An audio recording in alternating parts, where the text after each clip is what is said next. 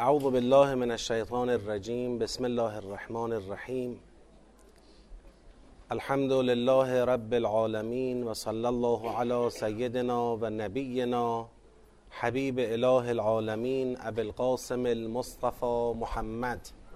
اللهم صل علی محمد و علی محمد.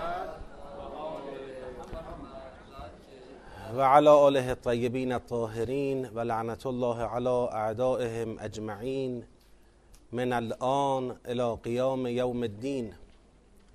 عرض سلام و ادب و احترام خدمت برادران بزرگوار خواهران گرامی. خدا رو شکر می‌کنیم که توفیق داریم در محضر نورانی قرآن کریم هستیم و از خدای بزرگ آجزانه مسئلت می‌کنیم شایستگی تدبر در قرآن و تمسک به آموزه های نورانی این کتاب شریف رو به همه ما عنایت کند ان الله به برکت صلوات بر محمد و آل محمد. اللهم صل علی محمد و آل محمد. قبل از اینکه به هر حال بحث رو آغاز بکنیم لازم می‌دونم از حضور همه شما بزرگواران تشکر کنم از طرف قرآن کریم. و خوش آمد ارز کنم خدمت همتون و آرزو می‌کنیم که این ساعتی که در محضر نورانی قرآن هستیم و به خواست خدا ساعاتی که به توفیق الهی از سوره مبارکه شورا استفاده خواهیم کرد برای همه ما ساعاتی نورانی و نقطه عطفی در زندگی ما و مسیر بندگی ما باشه ان الله باز هم به برکت صلوات بر محمد و آل محمد.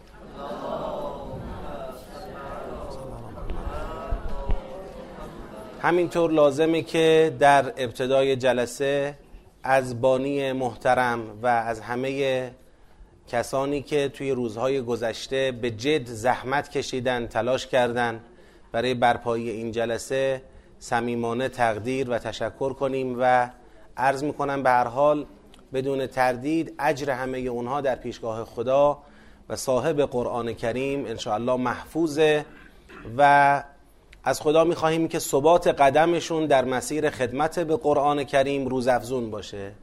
باز هم برای شادی قلب نازنین امام زمان علیه السلام صلواتی خط بفرمایید. اللهم صل علی محمد و آل محمد و عجل فرجا خب امروز به حسب حسن اتفاق روز بزرگداشت مفسر کبیر حضرت علامه تباتبایی رحمت الله علیه هست و ما این رو به فال نیک می‌گیریم این شروع رو در یک چنین روزی روز رحلت اون بزرگوار هست و بزرگداشت مقام ایشون. خب مستحضرید علامه تباتبایی رحمت الله علیه یکی از شخصیت های نادر و شاید به یه معنایی بشه گفت در نوع خودش نظیر بوده ایشون. ایشون در زمانی که شاید خیلی کم یا مثلا به ندرت دیده می‌شد کسی وارد بحث تفسیر اجتهادی قرآن کریم بشه یا نگاه قرآن به قرآن رو به اون معنا بخواد ترویج بکنه علامه تباتبایی رحمت الله علیه با بذل وسع و با مجاهدت و تلاش شبانه روزی این باب عظیم رو به روی جامعه ما باز کردند.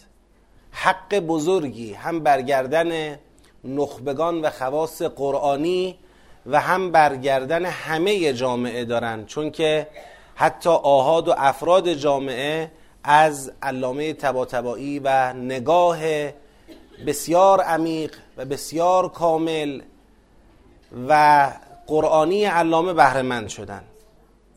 منتها خوبه که به هر حال در این جلسه اشاره هم بکنیم به یک مسئله ای درباره علامه طباطبایی رحمت الله علیه. بعضی ها خیلی با علامه موافق نیستن.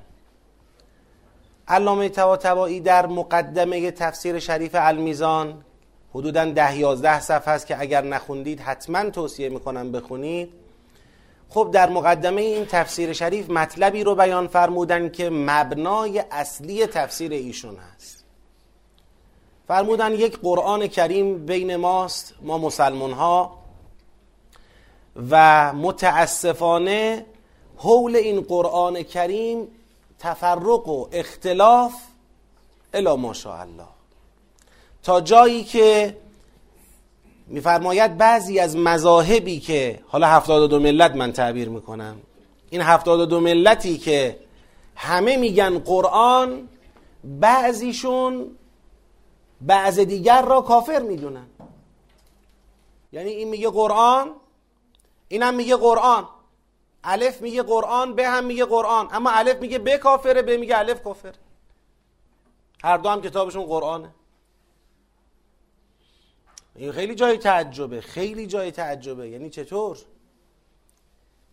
و بعد میفرماید که حول محور قرآن مذاهبی وجود دارند و گروههایی وجود دارند که جز در ظاهر کلمه لا اله الا الله محمد رسول الله صلی الله علیه و آله و سلم.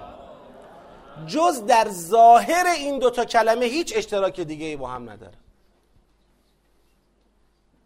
هیچ اشتراک دیگری با هم ندارن. جز در ظاهر این دوتا کلمه. یعنی حتی از این دو کلمه تفسیرشون با هم فرق می‌کنه. بعد ایشون جامعه علمی را با یک سوال مواجه می‌کنه. آیا واقعا قرآن چون این کتابیه؟ یعنی قرآن یک کتابی است که هر کی هر چی دلش می‌خواد از توش می‌تونه بفهمه. هر کس می‌تونه قرآن را با توجه به اونچه که نزد خودش هست حالا از باورهای اعتقادی از مذاهب مختلف اخلاقی از منشهای متفاوت رفتاری هر کس می‌تونه قرآن را با آنچه نزد خودش هست تفسیر و توجیه بکنه و از این قرآن همون چیزی را بفهمه که خودش می‌خواد. واقعا نمیشه پذیرفت قرآن که آخرین کتاب هدایت بشریت است. کاملترین نسخه نازل شده از آسمان وحی است. روشنترین کلام قابل تصور بلیغترین فسیحترین دقیقترین کاملترین کتاب قابل تصور هست که دیگه از این عالیتر اگر ممکن بود خدا به عنوان کتاب آخر اون رو میفرستاد. از این عالیتر کلامی نمیشه دیگه فرض کرد. و یه همچین کتابی اینقدر خونسا باشه که هر کس هر چی دوست داره ازش در بیاره. علامه میگه نه. اشکال در ما و نحوه مواجهه ما با قرآن کریمه. ما قرار بود قرآن را فصل الخطاب قرار بدیم. ما قرار است خودمان را به قرآن عرضه کنیم. اعتقاداتمون را باورهامون را رفتارمون را اخلاقمون را نگرش کلامی خودمون را نگرش حدیثی خودمون را نگرش فلسفی خودمون را نگاه علمی خودمون را ما باید به قرآن عرضه کنیم. اون مقدار را که قرآن میپذیرد نگه داریم اون مقدار را که قرآن نمیپذیرد کنار بگذاریم. نه اینکه قرآن رو به خودمون عرضه کنیم. باورهای ما باید با قرآن ویرایش بشود. نه اینکه قرآن با باورهای ما تطبیق داده بشه. اگر قرار باشه اهل هر مذهبی اهل هر گروهی آنچه را نزد خودشون دارن اصل قرار بدند پایه قرار بدند مبنا قرار بدند و بعد قرآن رو بر اون حمل کنند. هر جای قرآن که با باور مذهبی من جور در میاد درسته. هر جاش که جور در نمیاد توجیهش کنیم. تفسیرش کنیم به نحوی که جور در بیاد. خب اگر قرار باشه اهل هر مذهبی این کار رو انجام بدن همین میشه دیگه. همین میشه. یک قرآن وسط هفتاد و دو ملت دور این قرآن باشند همدیگر هم نمی‌تونن قبول کنن حتی. این چه فصل الخطابی؟ علامه فرمودن این اتفاقی که برای قرآن افتاده به نام تفسیر در بسیاری از مذاهب دیده میشه این تفسیر نیست این تحمیله. یعنی آراء خودشون را بر قرآن حمل کردن.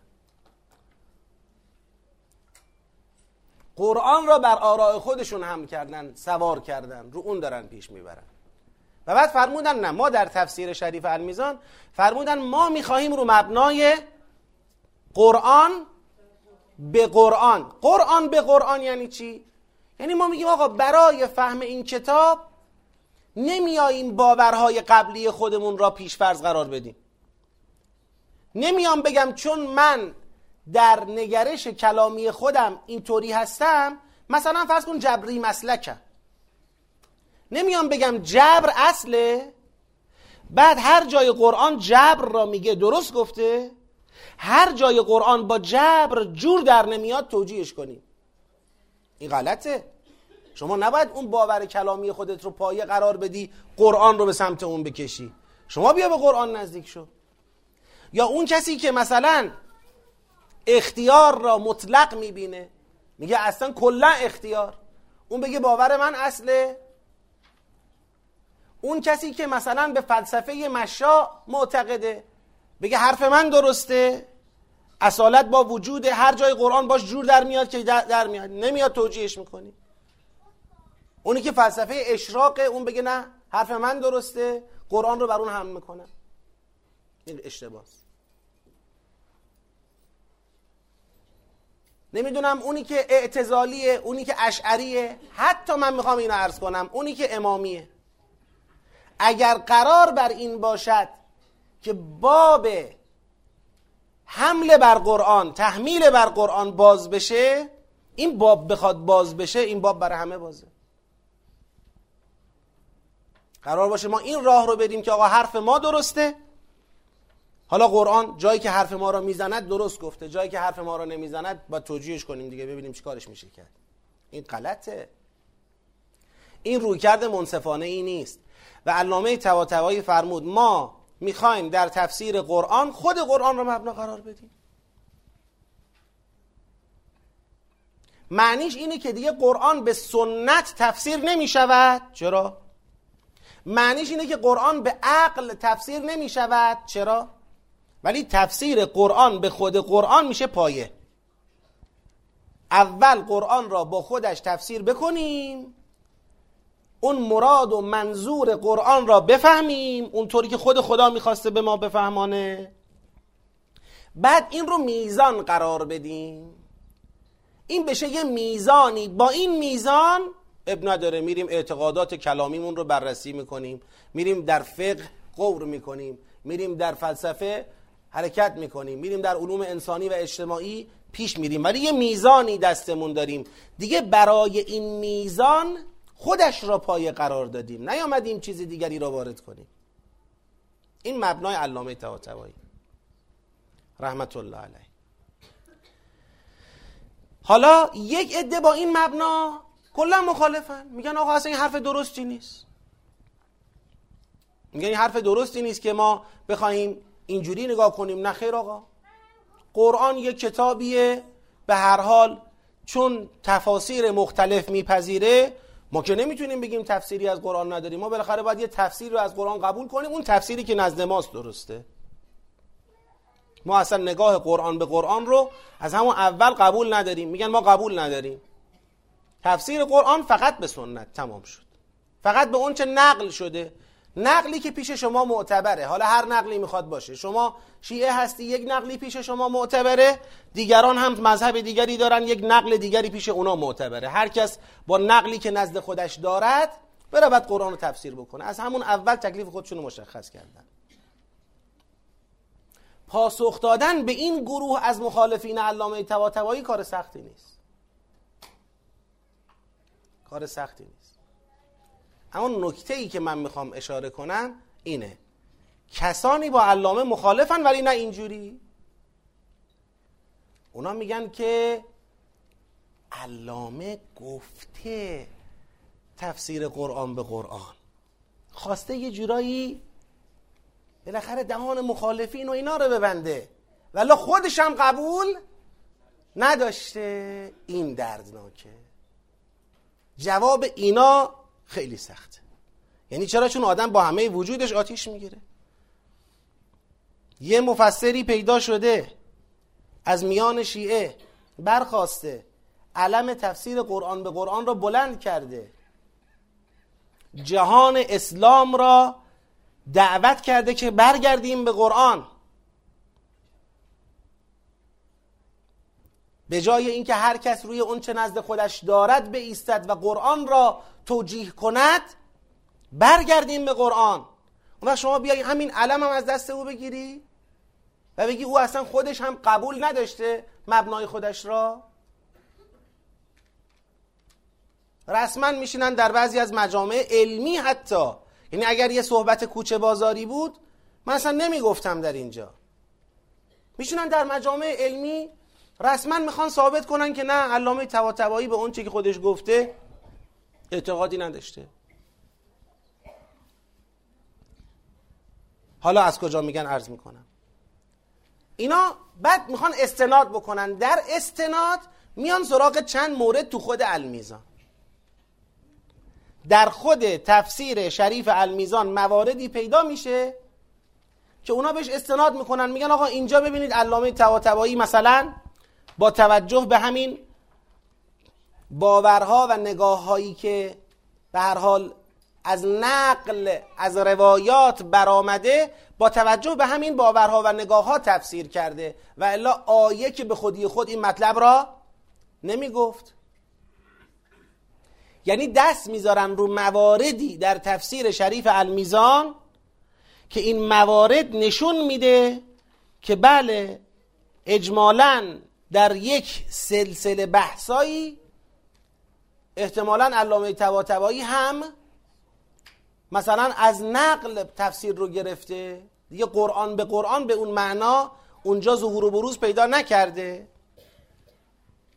بعد از این موارد نتیجه می‌گیرن که ایشون به اون مبنا خودش هم پایبند نبوده و بلکه چیکار کرده؟ سعی کرده به نحوی تظاهر کنه که بالاخره مردم دیگران احساس کنن که این تفسیر قرآن به قرآنه. و الا ایشون اول کنترل می‌کرد. اون چرا که می‌فهمید کنترل می‌کرد که با اون چه که نزد خودمون داریم جور در میاد. بعد اون رو قرآنیشو می‌گفت.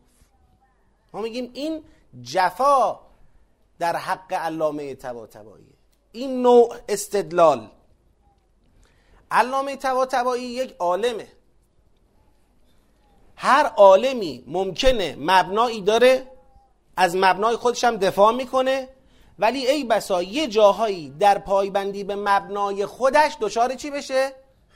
دچار یا غفلت بشه یا دچار مثلا اصلا حالا فرض فرمایید مصلحت اندیشی بشه یا به هر علتی و عنوانی یه جاهایی ممکنه نتونه اون مبنا را پیش ببره.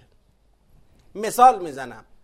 در سوره مبارکه حمد زیل بسم الله الرحمن الرحیم علامه تواتوایی ثابت می‌کنه که هر سوره ای باید قرضی بگید واحد داشته باشه. میگه امکان نداره که خدا مجموعه آیات را با بسم الله از هم جدا کنه بعد هر مجموعه از آیات قرض واحدی هم نداشته باشه. اینو استدلال می‌کنه. بعد میاد در سوره بقره همون اول سوره میگه لم یجمع ها قرض واحد. میگه این سوره قرض واحد نداره. خب علامه پیدا نکرده. علامه میگه یا یه جایی وسط سوره مبارکه بقره میگه که این رجوع است بعد از اینکه آیات متشتت و متفرقی داشتیم رجوعی است به فلان جای کلام. یعنی یه جورایی اقرار می‌کنه که تا اینجا من متوجه نشدم نظم کلام چی بود.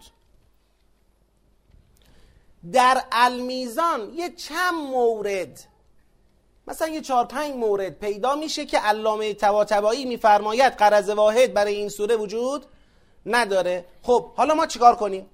ما از اینکه چهار پنج تا سوره رو علامه قرض واحد براش بیان نکرده نتیجه بگیریم که مبنایی که در سوره حمد بیان فرموده بود علامه اون مبنا را قبول ندارد.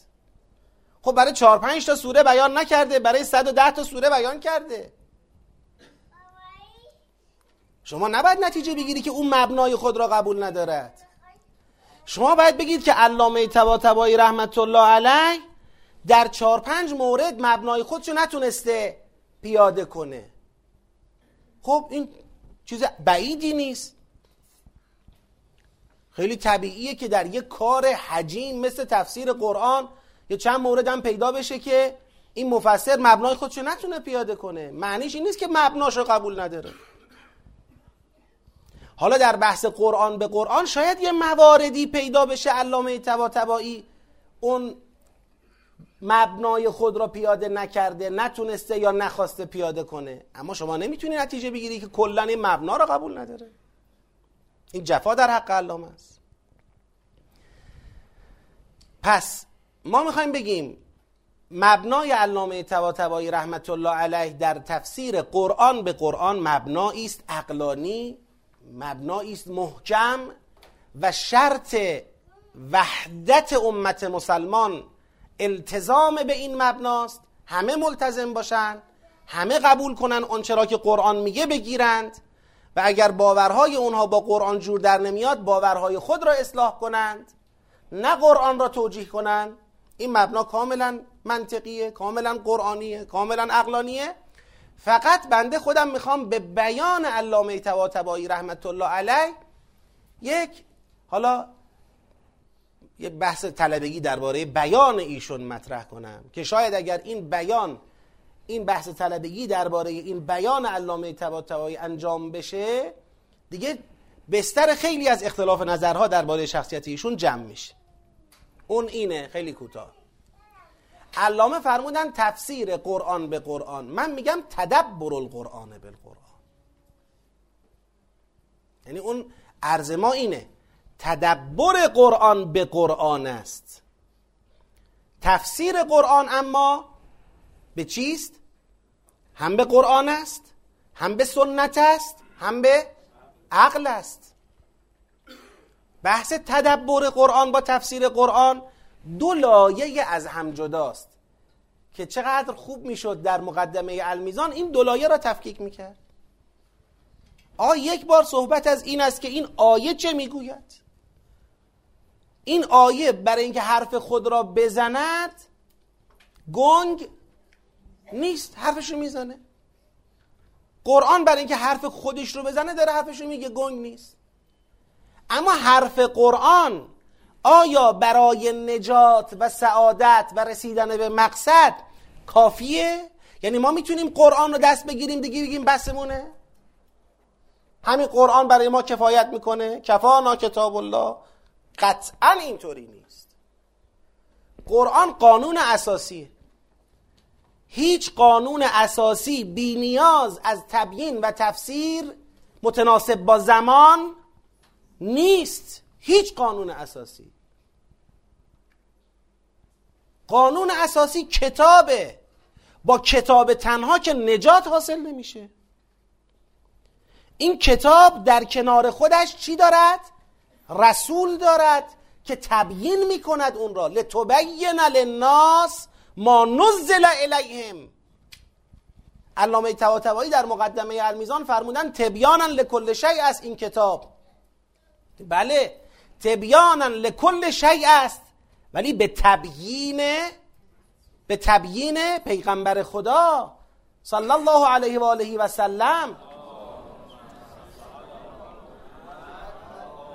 چرا؟ چون قرآن را اگر قرار باشه متناسب با شرایط زمانی و مکانی و موقعیت های مختلف پیغمبر گرامی اسلام تبیین نکند اون وقت هر کسی از پیش خود یک چهره ای در عمل به قرآن می سازد الان یک عده قرآن را گرفتن دستشون میگن ما داریم به قرآن عمل می‌کنیم.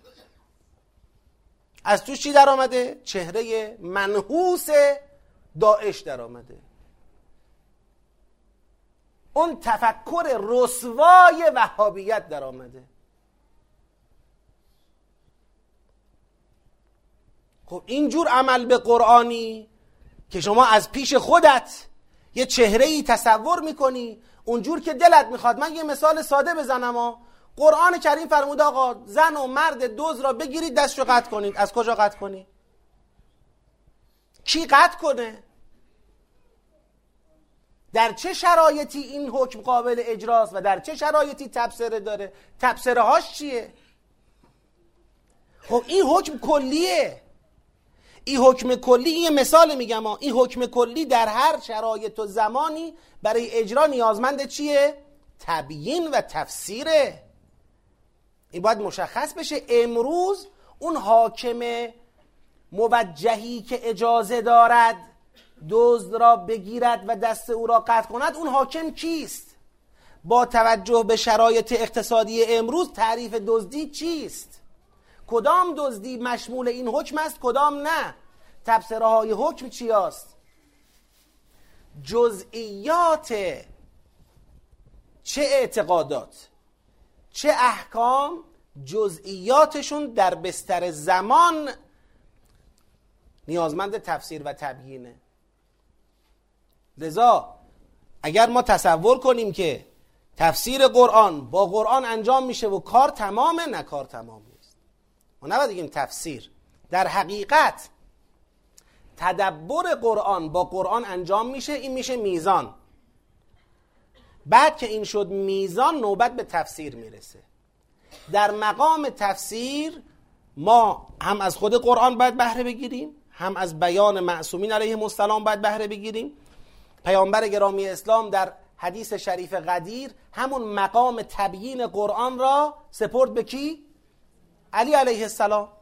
ببینید در اون عبارت شریف فرمود معاشر الناس آهای مردم تدبر القرآن در قرآن تدبر کنید وفهمو آیاتهی و آیات قرآن را بفهمید. تا اینجا مشخصه. وانظروا الی محکماته. خب این قرآن یه محکماتی داره. محکمات یعنی چی؟ یعنی اون مطلبی که از قرآن استفاده میشه دیگه مولا درز شب اصلا اما و اگرم نداره. مثلا قرآن گفته اقیم الصلا آقا اصل اقامه نماز از محکمات قرآنه. کسی می‌تونه در اینکه قرآن یکی از محکماتش اقامه نماز است شک کنه؟ اون بحث نداره. قرآن گفته آت و زکات یک بار دوبار هم نگفته ده ها بار گفته. اصل ایتاء زکات از محکمات قرآنه. روشنه. قرآن گفته اطیع الله و اطیع الرسول. قرآن گفته اطاعت از اول الامر. اصل اطاعت از خدا پیغمبر اول الامر از محکمات قرآنه. اصل ولایت الله ولی الذین آمنو از محکمات قرآنه. اصل جریان ولایت در ولایت رسول الله و جریان ولایت رسول الله در ولایت انسانهای صالح بعد از او از محکمات قرآنه. اینا میره محکمات. وانظروا الی محکماته. اما ولا تتبعو بگید متشابهه. از متشابه قرآن تبعیت نکنید. اینو فقط پیغمبر فرمود نه خود قرآن فرمود. آیه هفت سوره مبارکه آل امران خدا فرمود این قرآنی که ما نازل کردیم برخی از, برخی از آیاتش محکمات است و برخی از آیاتش این که میگه برخی آیات. بذارید اصلاح کنم تعبیرم رو. منهو آیات و محکمات و اخر و متشابهات. یعنی قرآن علاوه بر محکمات متشابهاتی هم دارد. متشابه یعنی چی؟ یعنی یه مطلبی که میشه چند جور این رو تفسیرش کرد. چند جور میشه تبیینش کرد. یه جور تفسیر میشه از توش یه چیزی در میاد. مثلا الان جهاد فی سبیل الله را داعش دارد با عمل خودش یه تفسیری می‌کند. این تفسیر چقدر نفرت آوره؟ چقدر نفرت آوره؟ چقدر مشمعز کننده است؟ و اینم خودش از توطعه های دشمنان اسلام در عصر حاضر. این تفسیر مسلما مراد قرآن نبوده. اما کدوم جهاد؟ چجور جهادی؟ اصول اسلام در جهاد چیه؟ اسلام اگر سوره محمد صلی الله علیه و آله و سلم را مشخص کرده سوره فتحی هم مشخص کرده. سوره فتح راه برده جهاد را مشخص می‌کنه. ولایت پذیری در مقام جهاد. وقتی پیغمبر خدا فرمود شمشیرها را از نیام بیرون آورید بیرون آورید شمشیرها را. و وقتی که فرمود شمشیرها را در قلاف کنید قلاف کنید شمشیرها را. از خودتون در مقابل رسول خدا اجتهاد نکنید. رسول خدا صلی الله علیه و سلم گفتن که آقا میریم به جنگ. شمشیرها رو همه از نیام بیرون آوردن پشت سر حضرت رفتن به سمت جنگ. همه روحیه ها جهادی آماده برای زدن ضربه. پیغمبر خدا در اون بزنگاه فرمود نه صلح را قبول می‌کنیم برمیگردیم. بابا یا رسول الله توی مدینه که بودیم اونقدر شما ما را آماده کردید میریم به سمت مکه اونجا را فتح می‌کنیم اونجا حج به جا میاریم. چه می‌کنیم؟ چه می‌کنیم؟ خیلی ها کارشناسان تحلیلگران می‌گفتن این حرکت عاقبت نداره میرید کشته میشید پیروزی در کار نیست. ما همه را نشنیده گرفتیم پشت سر تو حرکت کردیم. آمدیم رسیدیم به مکه. اینجا که می‌خوایم ضربه را بزنیم اینجا میگی صلح؟ بله میگم صلح. بعد خدا چی فرمود در همون سوره؟ فرمود نه. اینجا اگر قرار بود شما شمشیر رو بزنید هنوز تو این جمعیت شهر مکه هستند مردان و زنان مؤمنی که شماها اونها را نمی‌شناسید. اگه اجازه بدم شمشیر بزنید اینها خونشون ریخته میشه. فردا برای خود شما ناراحتی میشه که چرا این کار رو کردیم؟ اگر یکم صبر کرده بودیم خیلی ها خودشون ایمان می آوردن پس ما اینجا صلح و قبول می‌کنیم. بعد اونجا خدا میگه می‌دونم اگر اجازه داده بودم شمشیر بزنید پیروزی با کی بود؟ با شما بود. من در شرایطی صلح را به شما امر کردم که می‌دونم شما پیروز می‌شدید. شمشیرها را قلاف کردن برگشتن. سال بعد مکه بدون خونریزی فتح شد. اسلام اگر میگه قتال قتال کور منظور اسلام نیست. بکش و بزن و برو جلو این منظور اسلام نیست. بیگناه با گناه زن و بچه کافر و مسلمون همه رو تو هم قاطی کن از دم گردن بزن این منظور اسلام نیست. اسلام اگه میگه جهاد میگه پشت سر ولی خدا. تعریف داره برای جهادش. حالا ارزم اینه در قرآن محکماتی هست و متشابهاتی. خب گفت متشابهات چجوری میشه؟ فرمود که متشابهات اما الذین فی قلوبهم زیغون. بگید. فیتبعون ما تشابه منه. بیمار دلان منحرفان میان به متشابهات قرآن استناد می‌کنن. از تو قرآن چیزی رو استخراج می‌کنن که دلشون می‌خواد. لذا پیغمبر اکرم فرمود لا تتبعو متشابهه. حالا خب از متشابه قرآن قرار است ما تبعیت نکنیم. پس تکلیف ما چیه؟ ما اگر قرار است که از متشابه قرآن تبعیت نکنیم پس متشابه اصلا برای چی نازل شده؟ بلا فاصله فرمود فوالله سوگند به خدا لن یبین لکم زواجره امر و نهی قرآن را برای شما هرگز تبیین نمی کند. ولا یوضح لکم تفسیره و تفسیر قرآن را برای شما توضیح نمی دهد الا الذی انا آخذ بیده. جز این مردی که من دست او را گرفتم. و مسعده الیه و دست او را به سوی خود بالا آوردم. و شائل بعضدهی جز این کسی که بازوی او را نمایان کرده و هو اخی و, و, و معلمکم جز این کسی که به شما اعلام کردم ان من کنت مولاه فهذا علی مولاه. و هو علی ابن ابی طالب اخی و وصی حضرت مقام تبیین و تفسیر قرآن را سپرد به کی؟ سپرد به علی علیه السلام. پس ما اون حرف طلبگیمون در بیان علامه است. ما کاملا می‌فهمیم که علامه چی فرمودن. علامه وقتی میگن قرآن به قرآن مقصود علامه ابدا این نیست که کفانا کتاب الله. علامه تواتبایی خودش فقیه علامه تواتبایی خودش یکی از بزرگترین مفسران روایی قرآن کریمه. روایات رو می‌شناسه روایات تفسیری رو می‌شناسه روایات فقهی کلامی فلسفی رو می‌شناسه. یه شیعه اصیل و نابه. علامه تواتبایی اون هنرش به این است که نشون داده که عمده اعتقادات شده؟ برم بالا. هنر علامه به این است که نشون داده عمده اعتقادات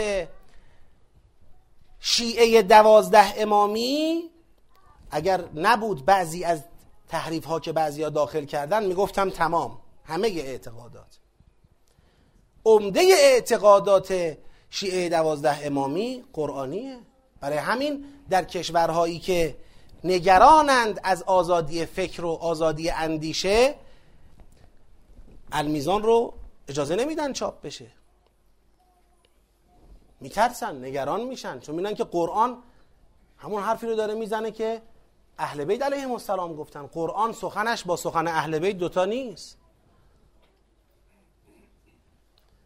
خب من این مقدمه رو به مناسبت بزرگ داشته علامه طباطبایی رحمت الله علیه تقدیم کردم. در باب این مقدمه صحبت زیاد میشه کرد و در واقع زوایای مختلف این بحث قابل واکاوی و قابل مطالعه و مباحثه است که ما فعلا نمی‌خواهیم خیلی به جزئیات ورود بکنیم. اما فکر می‌کنم انشاءالله به اندازه ای که یک مقدار ادای دین کرده باشیم به این شخصیت بزرگ و تأثیرگذار به هر حال انجام وظیفه شد. اما یک صلوات بلند خط بفرمایید. اللهم صل علی محمد. ما انشاءالله بنا داریم در این جلسه سوره شورا رو بحث بکنیم به شکل تدبری یعنی در مقام تدبر در سوره شورا هستیم. مقام ما مقام تفسیر نیست. می‌خوایم ببینیم خود سوره شورا چه میفرماید؟ حالا اینکه سوره شورا تفسیر دارد بله دارد. تبیین دارد حتما دارد. تفسیر و تبیینش سوره شورا از کجا به دست میاد؟ از قرآن از سنت از عقل. چیه اون تفسیر و تبیین در جای خودش؟ ساعت نه دیگه. آره. یه مقدمه راجع سوره شورا بگم که بتونیم در جلسه بعدی دیگه رسما بحثمون رو شروع بکنیم. خب پس ما می‌خوایم در سوره شورا تدبر کنیم. تدبر یعنی چی؟ یعنی می‌خوایم سوره شورا را بفهمیم. منتها می‌خوایم سوره شورا را بفهمیم نه فقط آیات سوره شورا را یه وقت از انسان آیات سوره شورا را می‌فهمد. خب 53 تا آیه داره. 53 بار باید بحث کنیم بگیم هر آیه اینو میگه. اما شما همه 53 تا آیه سوره شورا را هم که بفهمید معنی اون فهمیدن کل سوره شورا نیست. چون سوره شورا اجزاش آیاته ولی این اجزا با هم یه ترکیبی پیدا کردن. یه سامانه ای پیدا کرده. این سامانه رو هم من باید بفهمم. این ترکیب رو باید بفهمم. مثل این میمونه یه جمله ای کسی اگر به شما بگه شما اگر فقط معنی کلمات را بدانید جمله را نمی‌فهمید که. هم معنی کلمات رو باید بدانید هم نسبت کلمات رو باید بدانید. در ادبیات بهش میگیم چی؟ میگیم تجزیه و ترکیب. تجزیه یعنی دونه دونه کلمه ها رو باید بدانم. سلام علیکم و الله. ترکیب یعنی نسبت کلمات رو باید بدانم.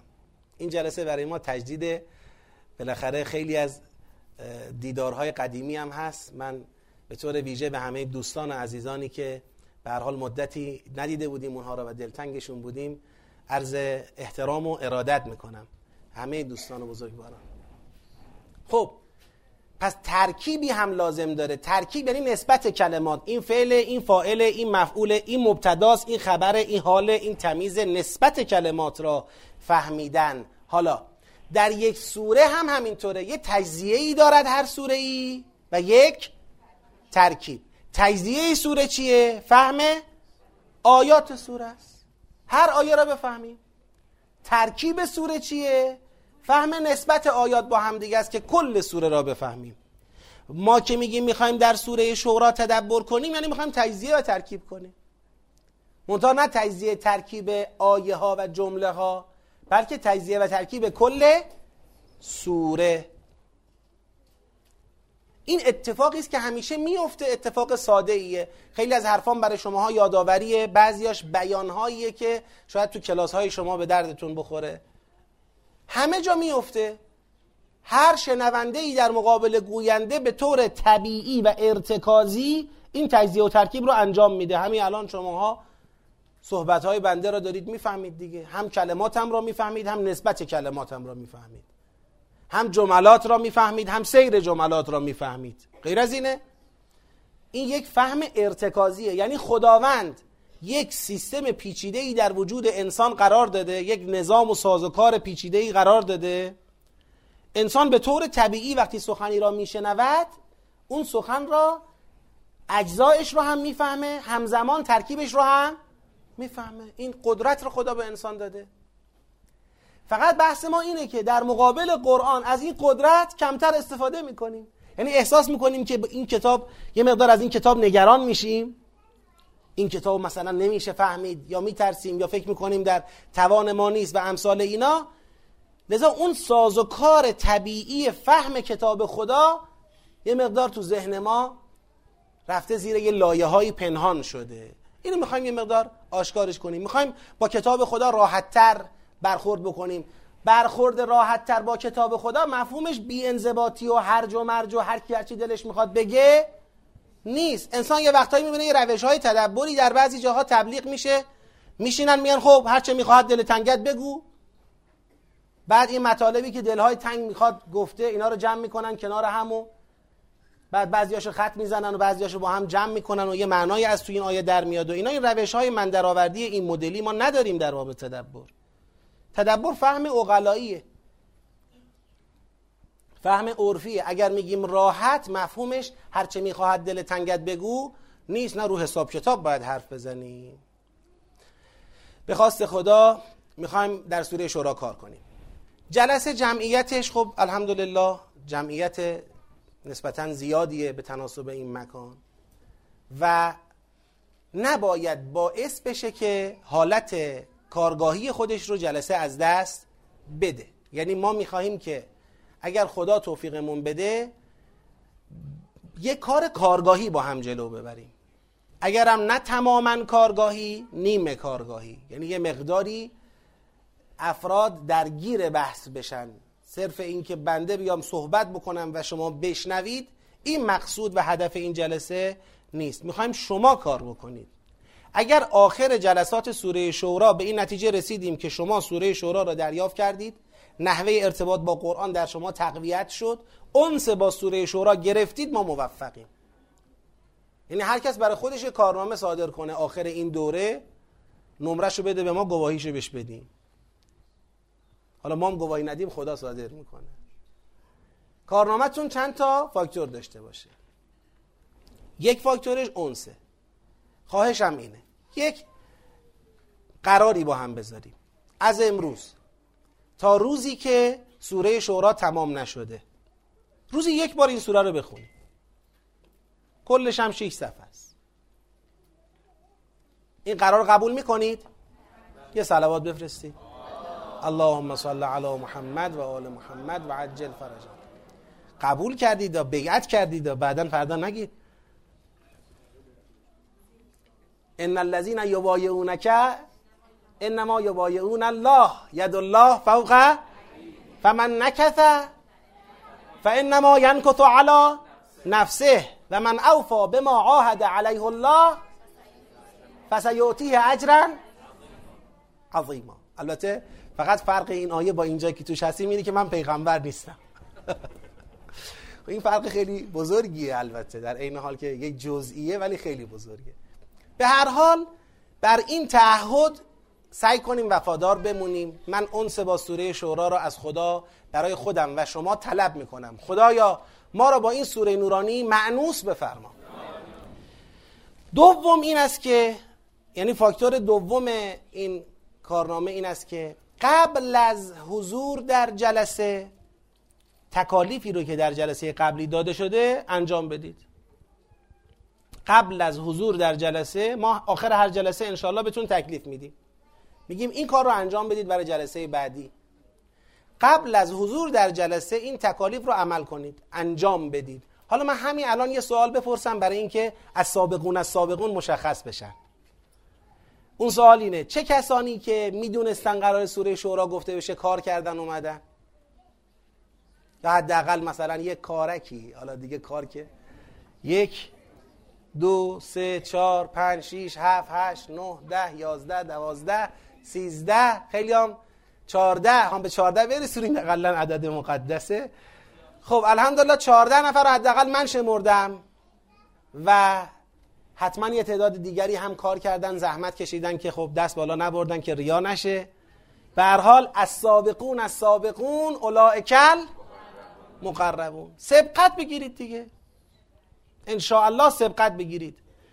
من امروز فکر می‌کردم به این یعنی چون یک دو سه روزه دارم بیشتر این سوره رو مطالعه می‌کنم به این فکر می‌کردم که عجب چه حرفایی ما لازم داریم و اصلا خودمون فکرم نمی کنیم که لازم داریم. یعنی با ما باشه خداییش هیچ وقت فکر نمی کنیم به سوره شورا احتیاجی داریم. سوره شورا کجای زندگی ما رو می‌خواد حل کنه؟ الحمدلله اعتقاداتمون که درسته. ناب و درست و کامل و خالص. اخلاقیاتمون هم که الحمدلله بیسته. رفتارمون هم که هیچ حرف نداره. جامعهمون هم که خدا رو شکر کامل و اصلا ما سوره شورا برای چی می‌خوایم؟ دیدم که مثل اینکه خیلی هم اگه به خودمون واگذار بشه شاید نه دهم قرآن رو احتیاج نداریم. حالا یک دهمش هم اونم از باب اینکه به هر حال کاملا بی قرآن هم که نمیشه زندگی کرد. بالاخره لازم داریم. اینم بگم ما همون یک دهم رو بگیریم خیلی حرفه. چرا؟ چون خدا میفرماید معشار ما انزل الله. راجع بعضی از اقوام میگه یک دهم اونی که خدا نازل کرده بود و گرفته بودن بدبخت نمی‌شدن. معشار یعنی یک دهم. یک دهم اونی که خدا نازل کرده بود و گرفته بودن بیچاره نمی‌شدن. حالا ما می‌خوایم بگیم که اگر امر خود را به خدا بسپاریم و من یتوکل علی الله اگر امر خود را به خدا بسپاریم خدا میگه من برای شما سوره شورا رو صلاح می‌دونم. 114 تا سوره برای ما داده که میگه همه رو صلاح می‌دونم لازم می‌دونم. بخونید بفهمید یاد بگیرید پایبند بشید. نگو که خب من که تو این بحثا نیستیم بله. بعضیا این سوره های به خصوص اینطوری رو شبیه خاطرات می‌خونن. خاطرات دوران رسول الله صلی الله علیه و سلم. میگن این خاطراته. بله اون موقع ها مردم ببین چه چیزایی احتیاج داشتن. الان دیگه نداریم. الان عمیقتر و جدیتر احتیاج داریم. ولو خودمون متوجه این احتیاج نباشیم. این خاطره رو یه جاهایی گفتم. سیزده ساله بودم که عینک زدم. وقتی عینک زدم فهمیدم تازه اه دنیا رو اینجوری هم می‌شد. دید. اه عجبا. من تا قبل از اینکه عینک بزنم فکر کردم همه همینطوری می‌بینن. وقتی عینک زدم دیدم ای شما اینطوری می‌دیدی این کارتونا رو؟ به ما نمی‌گفتید ما بیخبر بودیم. اگه میگفتنم بگید نمیفهمیدم. چون اصلا تجربه ای از شفافتر دیدن نداشتم که. قرآن اینطوریه. ما تا وقتی این سوره رو و این سوره ها رو یاد نمی‌گیریم اصلا نمی‌دونیم که دنبال چی هستیم. وقتی یاد گرفتیم عجبا. چقدر به این نوع نگاه ما احتیاج داشتیم؟ چقدر به این پایه و اساس قلبی و فکری احتیاج داشتیم؟ و خدا روزی کرد. خب پس دومین فاکتور کارنامهتون انجام تکالیف قبل از حضور در کلاس. سومینش هم کیفیت حضور در جلسه است. فعال با نشاط با انگیزه الحمدلله همونطور که امروز هستید با کیفیت. و از اظهار نظر هم نگران نشید. مطلبی داشتید حرفی داشتید. فقط اگر از من ناراحت نمیشید چون من یه وقتایی مثلا میگم این بحث کافیه. کافیه کافیه دیگه. یا این سوال خارج از بحثه. خارج از بحثه خارج از بحثه. اگر شما این ظرفیت رو دارید ما این امکان رو ایجاد می‌کنیم که حرف داشتید همونجا بگید. دست بلند کنید ما میشنویم. سوال حرف مطلب نکته است میشنویم. اگه یه وقت دیدیم که نمیشه ادارش کرد تبدیلش می‌کنیم به کتبی. حالا در شروع بذار ببینیم چجوری پیش میریم. اگر می‌تونید به خواست خدا گروه گروه بشید. حالا ما یه جاهایی همینطور که نشستیم میگیم سه نفر سه نفر چهار نفر چهار نفر با هم یه بحثی بکنید. چند دقیقه با هم یه چیزی رو یه مطلبی رو گفتگو کنید. جاهای نشستن رو طوری طراحی کنید که گروه ها همدیگر رو بشناسید. حالا یه وقت نشدم مهم نیست که افراد هفته قبل نشدن طوری نمیشه. اما بهتر اینه که افراد گروه کم کم منطق همو پیدا کنن. یعنی همدیگر رو بشناسن. این حالت بهتریه. امری بود؟ بله. خیلی خوب. انشاءالله یک استراحتی خواهید فرمود به مدت ده دقیقه تا ساعت نه روب ما ساعت نه روب در خدمت شما هستیم با شروع سوره مبارکه شورا. اللهم این